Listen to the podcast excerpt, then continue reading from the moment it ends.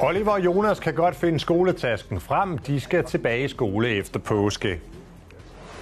Utrygheden for kvinder kender Nigin Christianar godt. Hun har taget sagen i egne hænder. En ny bydel i Årslev skal være bæredygtig, både miljømæssigt, socialt og økonomisk. Velkommen til 22 Fyn, hvor vi selvfølgelig har en del om genåbningsplanen, som politikerne på Christiansborg altså blev enige om i aftes.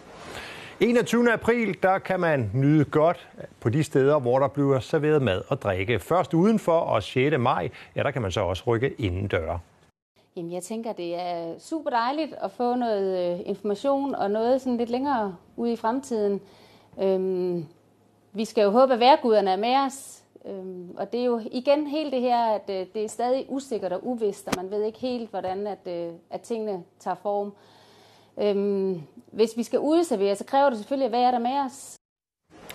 Lige nu er størstedelen af butikkerne i Rosengårdscenteret i Odense lukket, men snart kan de shoppetrængende igen besøge centret.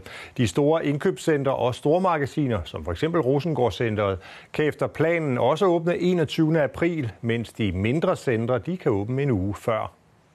For det første så er det jo dejligt, at man har en dato langt, langt om længe og gå noget, har noget at gå efter. Det er i hvert fald første punkt. Det giver i hvert fald øh, en, en eller anden form for ro. Når det er så sagt, så er det rigtig, rigtig ærgerligt, at vi ikke kan åbne før påske og lige efter påske i forbindelse med lønudbetaling i forhold til øh, skattepenge og feriemidler bliver udbetalt. Så det er rigtig, rigtig ærgerligt, at vi går glip af, af en del øh, påskeomsætning. Når det er så sagt, på den anden side, så vil vi jo gerne også have bredt handlen ud til flere kvadratmeter, og det synes jeg er super, super synd, at det ikke kan lade sig gøre. Genåbningsplanen vækker stor glæde hos erhvervsskoleeleverne, der altså må vende tilbage lige efter påske. For det er svært at modtage undervisning online, når man for eksempel skal lære om kosmetik og ansigtsbehandling. Altså, vi har gjort det sådan, at vi kun øh, kører teori. Øhm, det har vi gjort nu her indtil nu. Øh, og så er det faktisk først nu, vi kommer i gang med alt det praktiske. Og det har været, øh, det har været en udfordring, fordi det jo er en praktisk uddannelse. Og det er også derfor, at vi, mange af os tager den. Så det har været, øh, ja, det har været en udfordring at skulle starte med, med teorien, og ikke sådan kunne koble det sammen med det praktiske. Hos familien Andersen i Skallebølle, der glæder de sig også, for nu kan sønnerne Jonas og Oliver, der går i 5. og 8. klasse, komme tilbage i skolen i hvert fald hver anden uge. Det var begyndt at sætte spor hos drengene, at de siden december har måttet undvære den fysiske skoledag. Det skal vi altid slås med Nienkassen om, hvem der skal have hvad for en bane. Altså. Slås du også med dem? Nej. Brødrene Oliver og Jonas Andersen kan næsten ikke vente til de må komme i skole hver anden uge. Det er nok bare at komme op og være sammen med sine venner og bare hygge sig hele tiden. Ja, det bliver mega godt igen. Det er ligesom om, at, øh, at sengetider og øh, stå op tider og det hele bliver sådan lidt mere flydende i den her tid her. Så, øh, så derfor blev, blev jeg rigtig glad, da jeg læste, at øh, de endelig må komme tilbage i skole igen. Og Jonas, der går i 5. klasse, og Oliver, der går i 8. er helt enige med deres mor. Altså, jeg tænkte bare endelig, fordi at der har virkelig gået lang tid. Altså, nu ved jeg ikke, om det er særlig lang tid for voksne. Men min tålmodighed, den er jo ikke lige så god som deres. Det har været rigtig irriterende, fordi man ikke kunne lave noget som helst med nogen andre. Så skulle jeg gøre det med min lillebror, men det gider jeg jo ikke bruge så meget tid på. Så der har været brug for ekstra motivation. Der kommer også desværre indimellem jo nogle øh, udbrud, hvor, hvor man bliver frustreret, hvis, øh, hvis han ikke kan få, få hjælp til noget, han er i tvivl om, eller hvis, øh, hvis, hvis computeren, som den også har gjort et par gange, er, er, er lige er, er gået ned, og vi så lige skal have lavet en emergency-løsning øh, på det. Så slukker den ned, og så gemmer den ikke det, jeg har gjort. Så bliver man hurtigt mere frustreret. Man får sådan lidt mere træt ind i sig selv, og kan komme med nogle andre reaktioner på tingene. Men så også bare spille fodbold derinde igen, det er også hyggeligt. Og... Man kan også se, at der er bygget nogle nye ting. Man kan ja, der er bygget mange nye ting. Man også kan godt mærke, at vi ikke har været her i det tid jo. Altså for mig er det primært kammeratskabet og det sociale, som, som jeg har været nervøs for rigtig, rigtig længe i det her coronatid her. Og selvom Oliver og Jonas efter påskeferien ikke længere kan sove til 20 minutter i 8 om morgenen, når de skal fysisk i skole, så gør det slet ingenting. Jeg vil meget hellere komme sådan tidligere i seng, end at være til, være til online skole. To ud af tre kvinder undgår at færdes alene om aftenen og natten. Det viser en ny megafonmåling, der er foretaget TV2. Mens nogle kvinder forsøger at tage frygten i egen hånd ved at lære selvforsvar, hedder det, så håber nogle politikere, at de kan skabe tryggere rammer i Odense. Jeg tør mere at gå alene. Men selv efter flere års træning af selvforsvar, kan 20-årige Nikin Christina stadig blive utryg. Jeg er ikke så selvsikker, at jeg fyrer høretelefonerne i ørerne og bare har musik på fuld skrue. Jeg vil stadig være opmærksom lige meget hvad. Hun er ikke ene om at tage særlige forbehold, når hun færdes alene efter mørkets frembrud. Hele 68 procent af danske kvinder frygter nemlig at blive overfaldet, når de går alene om aftenen.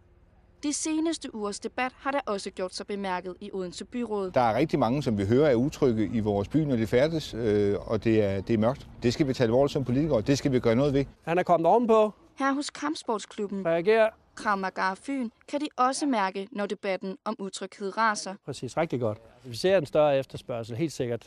Spørg den mellem benene, altså situationen fra ligesom en voldtægt, altså hvor du ligger på ryggen.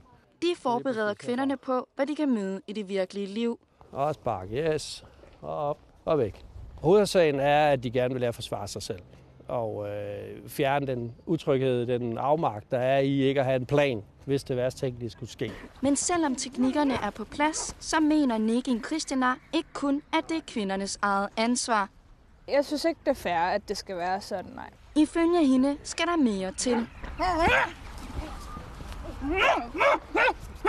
Og det mener de også i konservativs byrådsgruppe i Odense. Så du har de her meget store arealer. De foreslår at bekæmpe utrygheden med lys og videoovervågning. Vi synes simpelthen, at der er nogle små ting, vi kan gøre i kommunen. Det er at sætte noget mere lys op. Og så er de store ting, hvor vi måske skal kigge på, skal vi til at have videoovervågning nogle steder i, i byen, hvor der, er, hvor der er utrygt. Bare markere, ikke? I mellemtiden er der ingen tvivl om, at selvforsvar alligevel har gjort en forskel for Nikin Christiana. Det har givet mig mere selvtillid. Fordi jeg kan forsvare mig selv. Jeg, jeg ved, hvad jeg skal gøre for at ligesom komme i sikkerhed. Ja, lidt sport. OB har forlænget kontrakten med deres tunesiske angriber Isam Djibali. Djibali har været et af holdets største profiler i den igangværende sæson. I søndagens kamp i Aalborg for eksempel, der scorede han både et mål og lag op til et. Nu har OB papir på angriberen frem til 2024. Isham Djibali han er 29 år og har i den her sæson scoret 6 mål i 19 kampe. Trods den globale coronakrise, så kan rådgivningsvirksomheden Rambøl præsentere et godt årsregnskab. Og et af de helt store vækstområder, det er rådgivning i forbindelse med bæredygtigt byggeri. For eksempel i Årslev, hvor Forborg Midtfyn Kommune er i gang med at etablere et helt nyt bæredygtigt byområde. De kalder byggeprojektet for fremtidens forstad. Så store er ambitionerne her i Årslev. Man kan flytte ind i denne her nye bydel øh, og være helt sikker på, at det, man flytter ind i, det er bæredygtigt. Forborg Midtfyn Kommune vil forvandle Midtfynske Årslev til en moderne, bæredygtig by med plads til 1.200 flere indbyggere end de nuværende 4.000. Der er rigtig mange kommuner, der er rigtig mange bygherrer, der er rigtig mange investorer og pensionskasser, der jo kigger den her vej nu, fordi de godt ved, det er fremtiden. Bæredygtighed styrer alle beslutninger undervejs i det store projekt, fra håndtering af regnvand over nye veje og stisystemer til energiforsyning.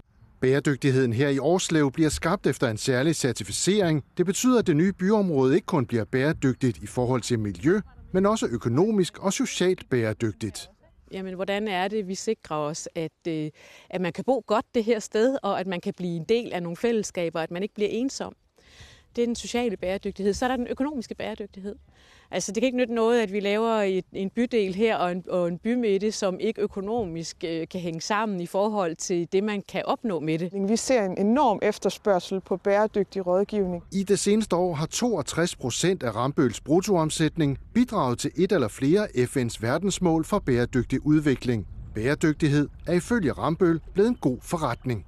Jamen, jeg tror klart, at, at det er det her, vi kommer til at se i fremtiden. Både øh, borgerne, der skal bo i området, men også investorerne, der skal bygge der. Hvis alle dele af planen realiseres, med udbygning af skole, ny daginstitution, ny hal og ny musikskole, så lyder investeringen på mere end 150 millioner kroner. Vi sidder lige nu og tænker alt igennem i forhold til veje, til øh, forsyning, til øh, parkeringspladser. De første 75 nye boliger her i Årslev er på vej. Lige nu udbydes entreprenøropgaven med at bygge veje og gøre byggegrunde klar og senest er Vindinge Å blevet omlagt for at sikre natur- og klimatilpasning. Vi ved jo, at vi i dag bruger langt flere af jordens ressourcer, end vi er i stand til at reproducere. Så man er jo nødt til at tænke anderledes på, hvordan vi bruger af jordens ressourcer. Her til sidst så tager vi lige det helt korte nyhedsoverskrifter. Odense Zoos direktør er skuffet over genåbningsplanen. Han har sendt et åbent brev til ministeren. En vanvidsbilist kørte over for rødt lys to gange og nåede en hastighed på 175 km i timen, hvor han kun måtte køre 60. Gentagende gange der har passagerer fra Ullerslev oplevet, at buschauffører kører uden mundbind og visir. Læs mere på tv2 Fyn.dk om de her historier. Der kan du også læse, at GOG tog en flot sejr her til aften over CSKA Moskva. Og lige om lidt, der er der mere sport, for de danske fodboldklubber, de føler sig også forbigået i planen for genåbningen af Danmark. Kulturministeren, hun svarer på kritikken i sporten lige om lidt. Været på TV2 Fyn præsenteres af JKE Køkkener i hjertet af Odense City. Skyer på billedet her, og onsdagen begynder også med overvejende skydevejr. Der er sådan lidt uh, nuancer i det. Der er et symbol her, hvor den viser, at det kan regne lidt, men det generelle billede er, at langt de fleste vil opleve uh, tørvejr dagen igennem. Og så er tendensen, at særligt i eftermiddagstimerne bryder det op med noget solskin, og så kan temperaturerne komme op omkring de 9-10 graders uh, varme.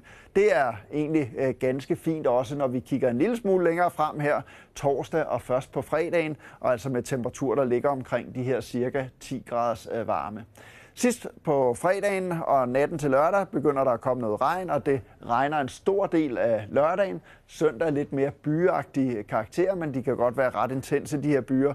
Og som man kan se, temperaturer, som øh, holder sig et stykke under de øh, 10 grader i øh, weekenden. Men altså, de første tre dage, gode perioder med solskin, særligt i eftermiddagstimerne onsdag og torsdag, og først på dagen fredag.